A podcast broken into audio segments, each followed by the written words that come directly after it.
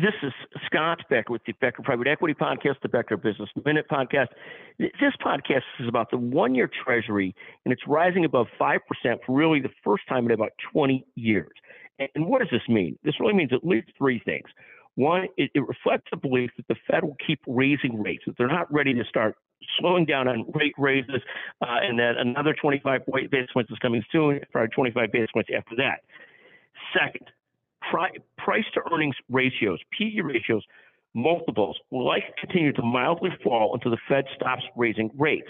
The higher the rate rates go, the, the more risk there is in owning equities, uh, and thus you get a discounted multiple, discounted price to earnings ratio.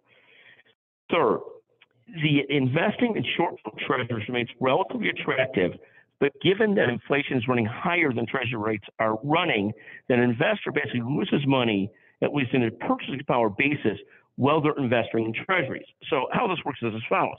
Let's say you invest in treasuries at 5%, which I, am, which I often do because I just love the guaranteed return.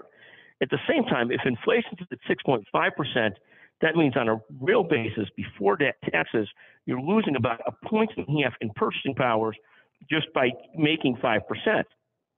On a real return basis, because you're getting taxed on the 5%, you're really losing about 2 to 3% on the 5% that you're earning based on real purchasing power. And that doesn't mean not to hold on to treasuries, but it does mean you have to be educated about the real impact on your purchasing power. Uh, thank you very much for listening to the Becker Private Equity Podcast, the Becker Business Minute. Thank you very, very much.